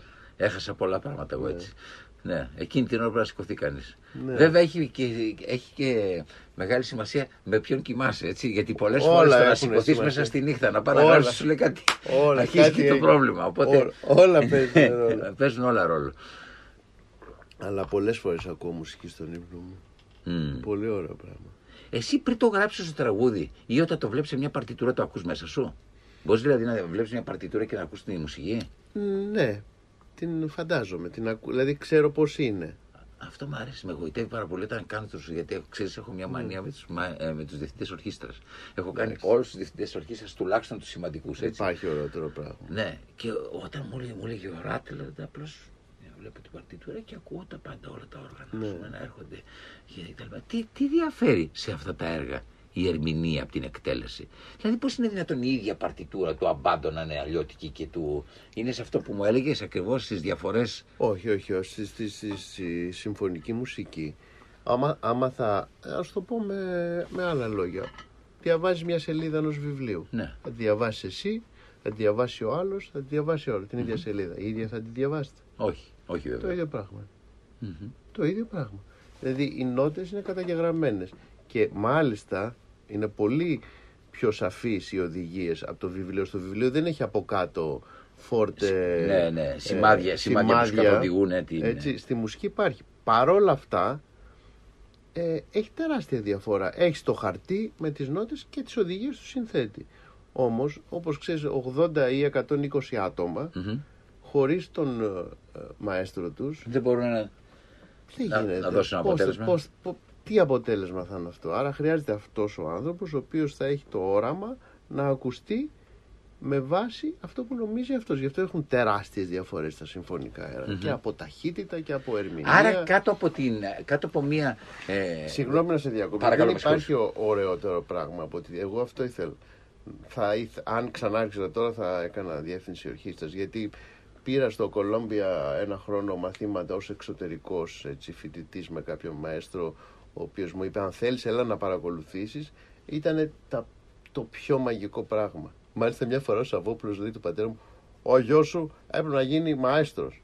Και του λέω του πατέρα μου, πού του ήρθε του Διονύση αυτό. Μου λέει δεν ξέρω. Αλλά η αλήθεια είναι ότι αν ξανάρχιζα, επειδή είναι κάτι το οποίο είναι σαν την ιατρική, ας πούμε. Ναι. Πρέπει να αφιερωθείς. Δεν είναι δηλαδή, δεν μπορεί να το κάνεις το πόδι αυτό το πράγμα. Ναι, ναι. Αλλά αν ξανάρχιζα τώρα αυτό θα έκανα. Mm. Θα αφιέρωνα το, το, το χρόνο μου και τη ζωή μου στο να μελετάω ε, έργα και να τα διευθύνω. Είναι όνειρο. Είναι όνειρο. Το έχω κάνει στο Ελ Έι δύο φορές.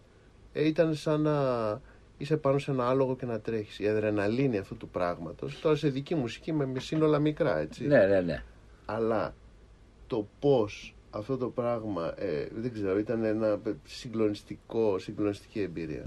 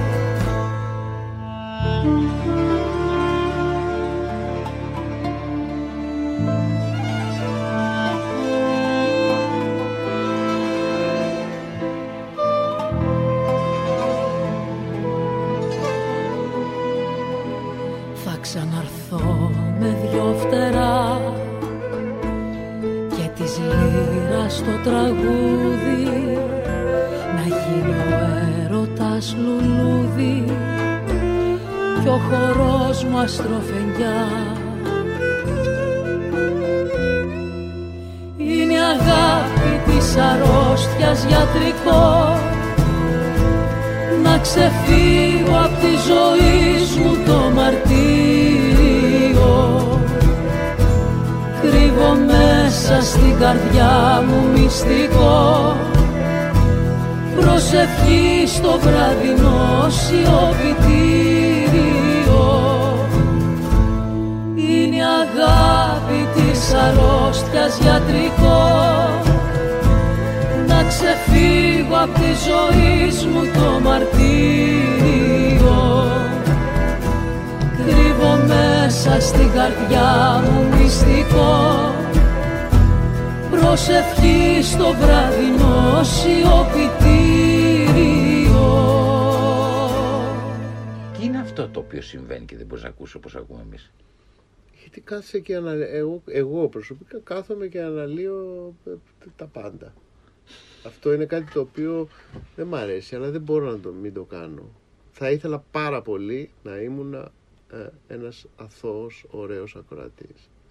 Δηλαδή δεν μπορώ να είμαι. Αθωότητα έχω στον τρόπο που ναι, ναι. ακούω, αλλά δεν μπορώ να ευχαριστηθώ με τον ίδιο τρόπο ή μπορεί να μπορώ και παραπάνω, αλλά δεν μπορώ να είμαι. Δεν, κάθομαι και τα, το σκέφτομαι, ας πούμε. Mm. Διαβάζω πολλές, πολλά έργα. Διαβάζω τις παρτιτούρες των έργων, ας πούμε, ναι. και αυτό είναι κάτι που προσπαθώ να βρω το χρόνο και κάνω ακόμα, γιατί είναι καταπληκτικό να βλέπεις το μυαλό των ανθρώπων αυτών. Ναι. Δηλαδή σε έργα μακροσκελή που είναι ξέρω, μια ώρα, μια μισή, να δεις πώς έχει καταστρώσει ο άλλος όλο αυτό το πράγμα. Όλο το σχέδιο. Είναι πολύ ωραίο. Αυτό κάθομαι και τα διαβάζω και ακούω, ε, ακούω και τα έργα. Αυτό είναι, μου δίνει πολύ μεγάλη χαρά, αλλά δεν έχω δυστυχώς αρκετό χρόνο. Ανοίγεις την τελευταία ενότητα της ε, κουβέντας μας, πάμε σε διαφημίσεις, επιστρέφουμε και είναι η τελευταία, ε, η τελευταία σειρά από πράγματα τα οποία θα τα ακολουθήσουμε για, και, τα, και την έδωσε εσύ την ατάκα.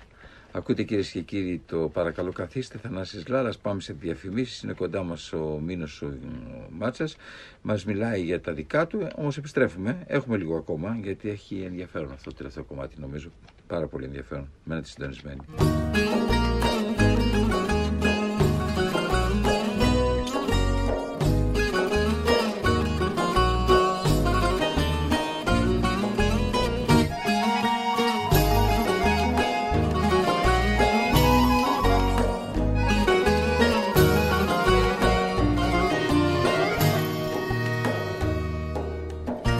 Καινούριο χιόνι στα παλιά μου βήματα πέφτει και τα λιώνει. Έχει αγάπη θύματα κι όποιος τις γλιτώνει σαν κλάρι στο χιόνι στέκει μοναχός. Πως με θέλω και δεν θέλω και μπορώ και δεν μπορώ, σήκωσε καρδιά το βέλο στο σκοτάδι σου να μπω. Πως με θέλω και δεν θέλω και πατώ και δεν πατώ, μια με το Θεό μιλάω, δυο με τον εξάποδο.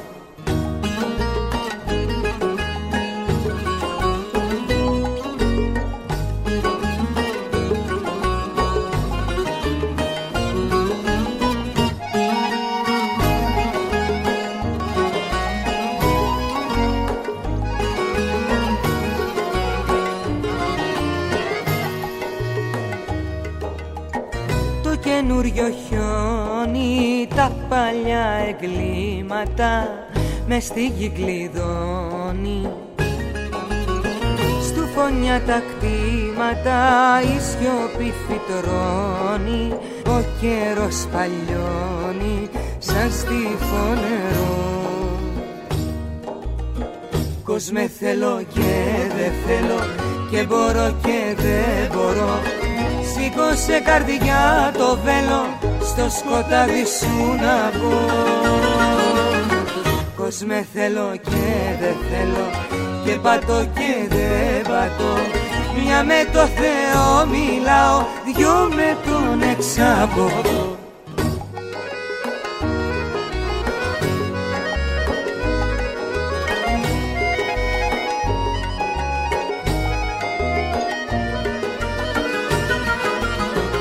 Πως με θέλω και δεν θέλω και πατώ και δεν πατώ.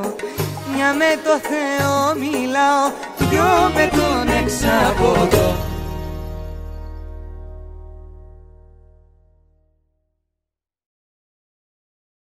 Οπ, γυρίσαμε. Γιατί σου λέω ότι είμαστε εδώ με τον Μίνο Μάτσα εδώ και μια μισή ώρα περίπου, μας ακούτε.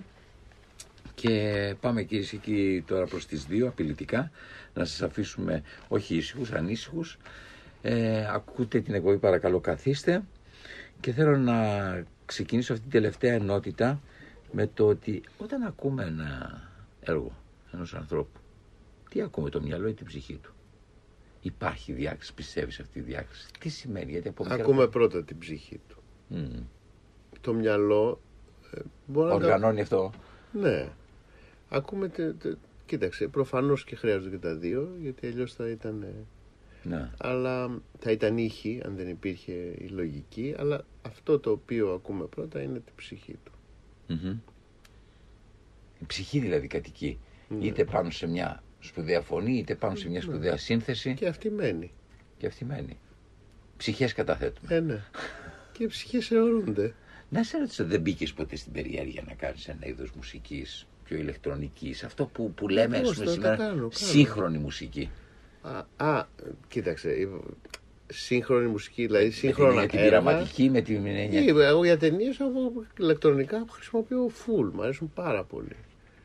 Κάνα μια ταινία που λεγόταν America Square του Γιάννη Σακαρίδη mm. και ήταν όλοι full ηλεκτρονικά, φανταστικά, πολύ ωραία. Αλλά σε επίπεδο, πώς λέμε, να κάτσεις να γράψεις ένα έργο συμφωνικό, αυτό για να γράψεις ένα συμφωνικό έργο ή ταυτόχρονα αντίστοιχα ένα έργο σύγχρονο ή οτιδήποτε είναι αυτό, πρέπει, νο, πρέπει να αφιερώσεις ε, να πας έξι μήνες, δηλαδή τώρα στην καραντίνα θα μπορούσα να το είχα κάνει, αλλά προτιμήσαμε να κάνουμε δύο παιδιά με την Όλγα. Ήταν μια ευκαιρία καλή. Ναι, ναι, ήταν μια καλή ευκαιρία. Ο και... Μάλερ που τον χρησιμοποιώ για παράδειγμα. Είναι ωραίο που το λέτε σαν πάλι. Ναι. Σαν να το παλέψετε. Εντάξει όμως, ναι, το, το δέχομαι. Ε, τη διετία, τουλάχιστον έχει χαρά αυτή η πάλι. Ναι, κάναμε αυτό αυτή τη διετία. Ο Μάλερ πήγαινε, είχαν στο εξοχικό τους που ήταν ένα ωραίο παλιό σπίτι, είχε μια καλύβα κοντά στο ποτάμι και πήγαινε εκεί mm.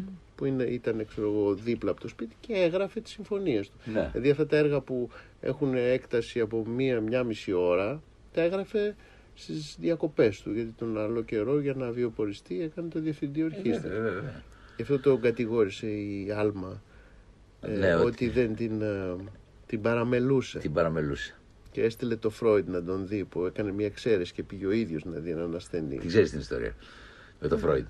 Όχι, ε, και φτάνει ο Μάλερας προς τη Βιέννη, ναι, ε, του λέει ο Φρόιντ, ε, μην μπεις μέσα στο σπίτι, θα βγω και να κάνουμε το μεσημεριανό μας κήπο, ναι, ε, περίπατο, ναι, να κάνουμε παρέα και ναι, τα λέμε. Ναι, ναι, ναι. Και έρχεται και κάνω τον περίπατο, ναι, ναι, γύρω γύρω στο κήπο και κάποια στιγμή περνάει η ώρα και ήρθε η ώρα του φαγητού και φτάνουνε και τον πάει πάλι μπροστά στον και του λέει ε, τελικά όλα καλά, του λέει καλό μεσημέρι, θα πάμε, πάσα φάσου, φάμε τα λοιπά. Δεν είχε γίνει τίποτα. Του λέει, μα δεν, δεν συζητήσαμε γι' αυτό, γι' αυτό που ήρθα. Κοίταξε να δεις, καλύτερα να μην συζητήσουμε και μία να γράψεις, γιατί αν συζητήσουμε δεν θα γράψεις τίποτα. Θα το λύσεις το θέμα. Δεν το ήξερε το, δεν ήξερε την κατάληξη. Όπως επίσης έχω, έχω περάσει εξαίσια στο σπίτι του Μάλερ, στο Σπολέδο, ε, με, την, ε, με την εγγονή, την εγγονή ναι, ναι, ναι, και με τα γλυπτά της Άλμα. Και με ιστορίες καταπληκτικές, γιατί μετά η Άλμα τα φτιάχνει με τον Κανέτη, το Λίμιλια Κανέτη. Ναι. Από τι ενδιαφέρον. Με πολλούς ήταν. Ναι, ναι, είχε ένταση. Την ώρα που ο Μάλερ έκανε αυτά, είχε μια ένταση εσωτερική. Φοβερό, θα τη σκότανε. Ζηλεύεις γενικά? Ζηλεύω. Κανονικός άνθρωπος. Γιατί να μην ζηλεύεις? Όχι, κανονικός άνθρωπος. Αυτή που λέτε, ναι, γιατί στα, είχα διαβάσει τα γράμματα της, ένα γράμμα στη μάνα της, mm-hmm. όταν έχει πάει αυτός προς το τέλος της ζωής του, αρχές χίλια εννιακόσια δέκα, ξέρω εγώ, ε, διευθυντής στην Φιλαρμονική της Νέας Υόρκης, όπου πια έχει κλονισμένη υγεία κτλ. Και, και γράφει αυτή στη μάνα της, μην ανησυχείς, δεν θα αντέξει και πολύ. Στο λέω να τριχιαστεί. Να είσαι καλά και να την ξαναβρεις και να την ξανασυναντήσεις. Δηλαδή. Απίστευτα πράγματα. Απίστευτα. Τέλος πάντων, σε λαβή. Όμως με, αυτό, με αυτή τη γυναίκα τα κατάφερε. Ναι, γιατί έχει και αυτό ενδιαφέρον. Το ίδιο πράγμα είναι και ο, ο Τολστόι. Το ίδιο... ναι, ναι. Και λες πώς το άντυχε αυτό το πράγμα. Εσένα παίζει ρόλο η καθημερινότητά σου σε αυτό που ακριβώς. Παίζει. Ε, παίζει. παίζει, παίζει. Δεν, mm. δεν, μπορώ, δεν μπορώ να την απομονώσω έξω και δεν. Υπάρχει δεν... δηλαδή μια συντροφιά που σε κάνει πιο δημιουργικό. Ναι. Ένα είδος συντροφιάς. Ναι, ναι. ναι. ναι σαφώς, σαφώς. Παλιότερα δηλαδή υπήρχαν περισσότεροι άνθρωποι. Τώρα δυστυχώς έχουμε εξαφανιστεί όλα. Δεν ξέρω πού έχουν πάει. Ο καθένας είναι στον κόσμο του. Mm. Ναι, δεν, είναι, δεν υπάρχει. Είσαι εύκολος στους χωρισμούς? Όχι. Mm. Καθόλου. Τι είναι αυτό που κάτι που ενώ είναι μεγαλειώδες τελικά κάποια στιγμή χάνεται? Δεν ήταν μεγαλειώδες. Έτσι νομίζω. Συγγνώμη, αποσυρθείτε. Ο, ήταν... Όλοι εσείς που χαθήκατε, αποσυρθείτε τώρα. Έτσι νομίζω. Δεν θα, δεν θα ήταν μεγαλειώδες. Mm. Νομίζω κάτι μεγαλειώδες δεν, δεν χάνεται. Δεν μπορούμε να ζήσουμε και μια ολόκληρη ζωή χωρίς να το συναντήσουμε το μεγαλειώδες? Νομίζω πως όχι. Είναι πολύ μεγάλο κρίμα αυτό και ατυχία. Δηλαδή ελπίζω ότι δεν γίνεται. Ελπίζω. Υπάρχει περίπτωση να περάσει. Μπορεί να μην το δεις, αυτό, αυτό είναι το αυτό, θέμα. Ναι. Κατάλαβες, γιατί ότι... Αυτό δεν... είναι ατύχημα. Ναι, αυτό είναι ατύχημα. Ναι. Γιατί ότι θα υπάρξει, θα υπάρξει. Το να μην το δεις, αυτό είναι θέμα άσκησης. Άμα δεν έχεις κάνει την άσκηση που πρέπει να κάνεις, πώς θα το δεις? Ναι. Με το τι... ίδιο και εγώ όταν μαζεύω νότες. Ναι. Έχω ασκηθεί για να τις μαζέψω αυτές που θα mm-hmm. μαζέψω. Αλλιώς από το χάος, πώς να τις μαζέψεις άμα δεν έχεις εξασκηθεί? Γι' αυτό δεν είναι ο συνθέτης κάτι που νομίζουν από κάποιος που κάθεται και κοιτάζει τον έναστρο ουρανό. Ε, βέβαια. Γιατί τα αστεράκια για να πέσουν και να τα μαζέψεις αυτά που πρέπει, ε, πρέπει να ξέρεις πια να έχεις την απόχη και να μαζέψεις. Αλλιώς, αλλιώς δεν γίνεται. Αλλιώς δεν γίνεται. Mm.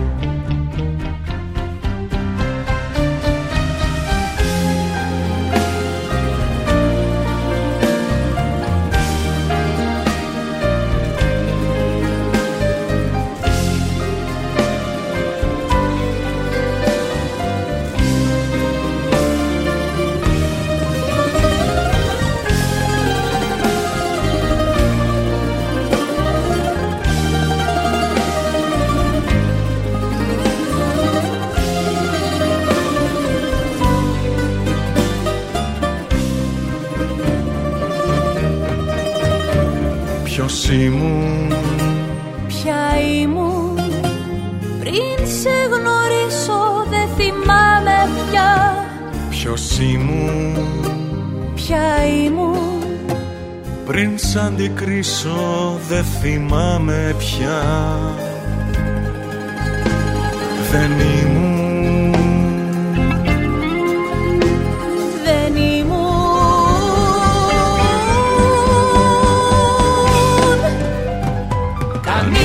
Πουθενά και ποτέ, ποτέ δεν θα μπει στα όνειρά μας. Στα όχι μαζί και στα ναι, σαν ένα κορμί τα κορμιά μας. Κανείς πουθενά και ποτέ, ποτέ δεν θα μπει στα όνειρά μας. Στα όχι μαζί και στα ναι, αγάπη μου όλα δικά μας.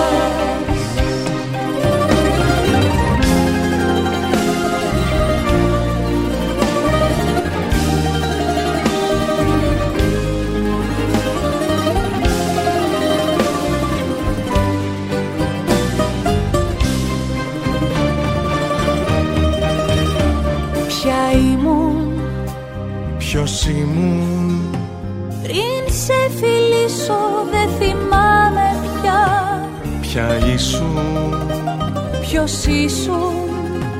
Πριν σε αγγίξω δεν θυμάμαι πια. Δεν ήμουν. Δεν ήμουν.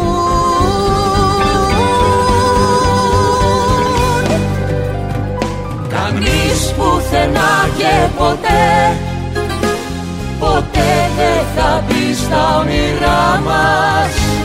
Στα όχι μαζί και στα ναι, σαν ένα κορμί τα κορμιά μας. Καμίς πουθενά και ποτέ, ποτέ δεν θα μπει στα όνειρά μας. Στα όχι μαζί και στα ναι, αγάπη μου όλα δικά μας.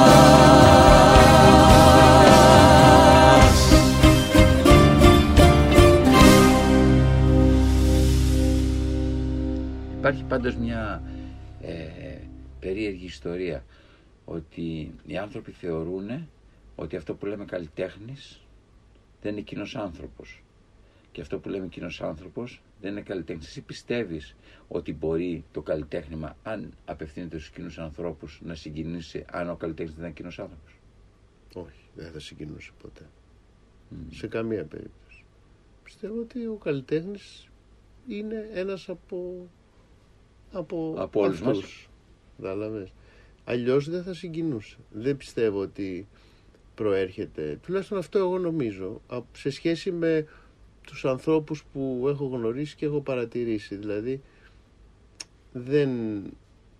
εντάξει, σαφώς υπάρχουν καλλιτέχνες που είναι πιο ιδιαίτεροι και τα λοιπά. Σαν αλλά... τρόπο συμπεριφοράς. Ναι, αλλά αυτό, αλλά αυτό είναι εξωτερικό. Υπάρχουν και κοινοί άνθρωποι όμως που σαν συμπεριφορά είναι διαφορετική. Ναι. Δεν, δεν έχει να κάνει. Ναι. Η καλλιέργεια είναι άλλο πράγμα από την εκπαίδευση. Είναι σίγουρα πιο σημαντικό. Mm. Καλλιέργεια είναι πιο σημαντική από την εκπαίδευση. Εκπαίδευση με, έναν, με τον έναν ή με τον άλλο τρόπο, είτε το κάνεις μόνος, είτε στο κάνουν άλλοι, είτε στο... κάπως μπορείς να την πάρεις. Δηλαδή την, την, την εκπαίδευση κάπως μπορείς να την πάρεις, αν θέλεις να την πάρεις. Η καλλιέργεια νομίζω ότι είναι πολύ σύνθετο και μπορεί και να μην την πάρεις. Ναι. Να μην τα παίρνεις. Ναι. Αυτά, δηλαδή η καλλιέργεια είναι πολύ πιο σημαντική για την εκπαίδευση, κατά τη γνώμη μου. Πιστεύεις ότι... Έχω, ανθρώπους που, έχω γνωρίσει ανθρώπους που δεν έχουν, δεν έχουν περάσει, δηλαδή έχουν τελειώσει το δημοτικό και έχουν πολύ μεγαλύτερη καλλιέργεια από ανθρώπους που έχουν, τελειώ, έχουν πάρει μεταπτυχιακά. Mm-hmm. Να σου πω κάτι, λες ότι η ιστορία με τη τεχνολογική αυτή επανάσταση που έχει γίνει θα οδηγήσει σε μια αλλαγή της ζωής των, των ανθρώπων, ή όλο αυτό το πράγμα είναι σε μια νηπιακή κατάσταση, την ζούμε με όλες τις ανοριμότητές της και κάποια στιγμή θα ισορροπήσουν όλα αυτά τα πράγματα? Νομίζω ότι ποτέ δεν θα ισορροπήσουν έτσι όπως το λες. Δηλαδή, η τεχνο, η τεχνο, δεν είμαστε δηλαδή, εγώ τουλάχιστον μιλάμε για μας. Ναι. Ναι, δεν μπορούμε να μιλήσουμε για μετά από σαράντα χρόνια. Ναι, δεν ήμασταν ποτέ έτοιμοι για αυτή την εξέλιξη. Ναι. Και άρα πάντα νομίζω θα, θα υπάρχει μια σχέση που θα τρέχουμε να mm-hmm. προλάβουμε και ε, δεν είναι μια normal σχέση με την τεχνολογία, παρότι πρέπει να σου πω ότι η τεχνολογία τη λατρεύω. Δηλαδή από την πρώτη στιγμή θεω, θεω, θεωρούσα ότι είναι, έχει πάρα πολύ ποίηση η τεχνολογία. Παρ' όλα αυτά είναι, ε, δεν είμαστε έτοιμοι για αυτό το οποίο συμβαίνει ή θα συμβεί. Μπορεί να δημιουργήσει ε, ανθρώπινα, ανθρώπινα πράγματα, μια τεχνητή ε, νοημοσύνη που μπορεί να έχουν ε, οι μηχανές, συσσωρεύοντας τεράστιες πληροφορίες. Σίγουρα μπορεί να, ναι, μπορεί να προσεγγίσει, μπορεί να προσεγγίσει σε ένα μεγάλο βαθμό ε, και πολύ καλύτερα. Τι να δεν θα έχει. Τι θα στερείται πάντα? Θα στερείται αυτό το κάτι παραπάνω, από την ψυχή που... Το ότι δεν μπορεί να ερωτευτεί. Ναι, δεν μπορεί, δεν να, να πονέσει, ναι, δεν μπορεί να ναι. αγαπήσει. Ναι. Δεν μπορεί. Αυτό δεν θα μπορεί, αλλά όλα τα άλλα θα μπορεί να το κάνει καλύτερα από εμάς, διότι δηλαδή αφορά διαστρωματώσεις πληροφοριών, τις οποίες ένας άνθρωπος δεν μπορεί να τις έχει πιθανώς όλες. Σωστό. Το άλλο κομμάτι δεν μπορείς. Αν... αν δηλαδή όσο και να μάθει να αντιδράει σε, σε ρεθίσματα ε, η μηχανή... Ναι, δεν μπορεί να... Είναι δεδομένα τα ρεθίσματα. Υπάρχουν αυτή η ταινία που ήταν με τον Χοακίν Φίνιξ. Μπράβο. Ό,τι και να κάνεις, ναι. Πάμε λοιπόν τώρα να τελειώσουμε αυτή την συνομιλία μας και αυτή τη συνάντησή μας μετά από είκοσι πέντε χρόνια με έναν ένα πιο απλό τρόπο, με έναν πιο παιχνιδιάρικο τρόπο. Κα, ε, κάνεις ένα φανταστικό ε, γεύμα, δείπνο μαζί με την Όλγα και έτσι λες: κοίταξε, αγάπη μου, εγώ θα καλέσω σήμερα. Εντάξει, μεζόντες και μιζόντες, εγώ θα τους καλέσω σήμερα. Έτσι θα μαγειρέψεις, αλλά εγώ θέλω να τους καλέσω έτσι. Ποιος θα καλούσες έξι εφτά ανθρώπους, στους οποίους θα τους ήθελες να τους έχεις εκεί μαζί σου, που δεν τους έχεις συναντήσει ποτέ ή που τους έχεις συναντήσει, αλλά θα ήθελες να τους έχεις αυτό το τραπέζι το μοναδικό. Οκ. Okay. Πολύ δύσκολο αυτό. Όχι, δεν είναι δύσκολο, εντάξει. Ναι. Θα καλούσα το Χατζηδάκη, ναι. Σίγουρα. Ναι.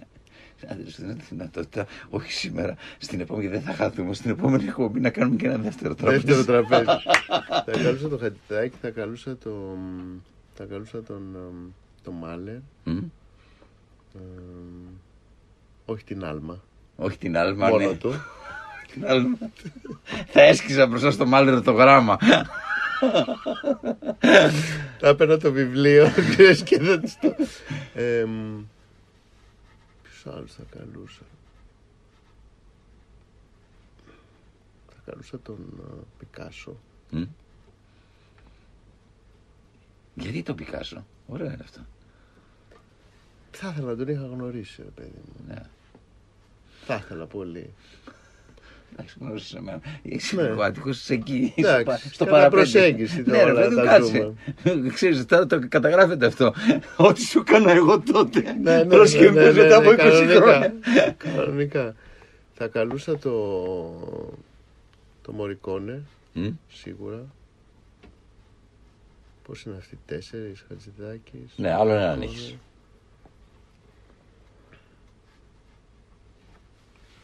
Ξανά θα καλούσα. Κάτσε ρε παιδί μου, μα με, με ευνηδιάζει. Άμα δεν σε ευνηδιάζα τότε δεν θα ήταν. Ποιον άλλο θα καλούσα.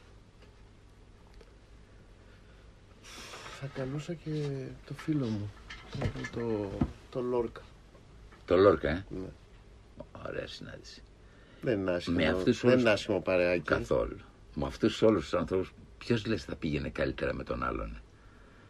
Τι εννοείς, μεταξύ τους. Μεταξύ τους την ώρα που είσαστε και μιλάτε. Δεν υπήρχε περίπτωση, το περνάγαμε φανταστικά. Φανταστικά. Τα περνάγαμε φανταστικά. Και φεύγεις τώρα, φεύγεις και φεύγουμε κι εμείς, έτσι.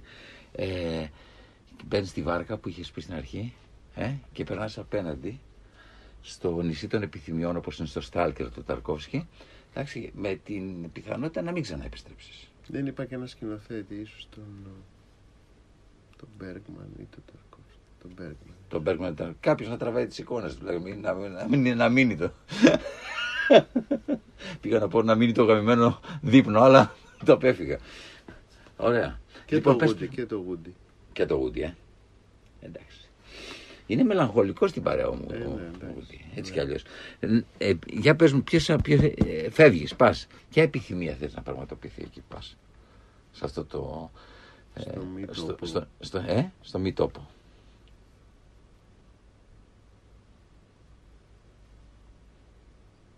Να έχω την, την αθ, αθότητα και το θάρρος των μωρών μου. Των μωρών σου. Mm. Το θάρρος κυρίως. Είναι πολύ κοντά σε αυτό που έχει πει ο Πικάσο, έτσι. Δεν το ξέρω. Ο Πικάσο έχει πει ότι σε τέσσερα χρόνια μπορείς να γίνεις Ρέμπραν.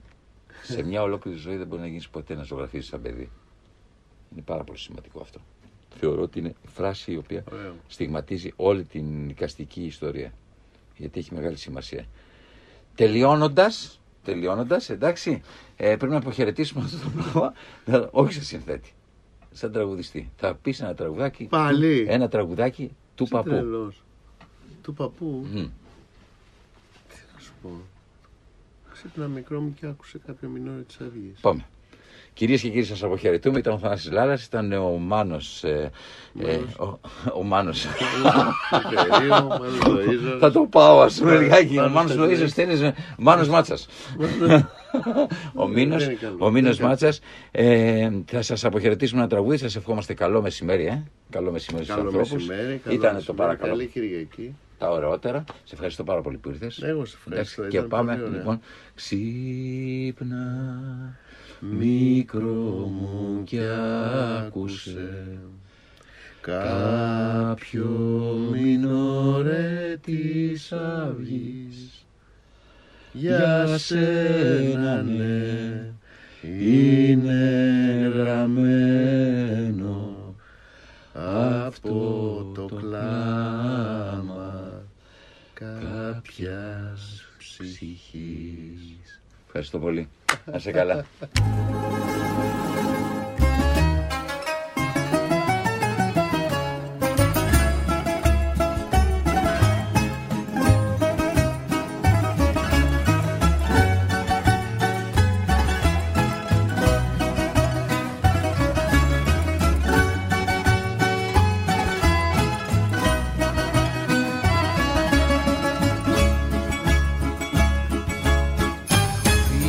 Φύγε μάνι μάνι με τα σέα του μαζί. Πήγε το ρεμπέ το μάνι κι άναψε το μαγαζί. Τέσσερα μπουζούκια πρώτα, τρία σερνικά βιολιά. Πήγε ο Θεός μπροστά στην πόρτα να ανεβαίνει τα σκαλιά. Κι ο Θεός μπροστά στην πόρτα να ανεβαίνει τα σκαλιά. Γεια σου Μαντώνα μου Σαλονίκια, μ' αυτά τα μάτια σου τα θεϊκά. Γεια σου Μαντώνα μου Σαλονίκια, γλυκό με λάχρυμη και φιλικιά.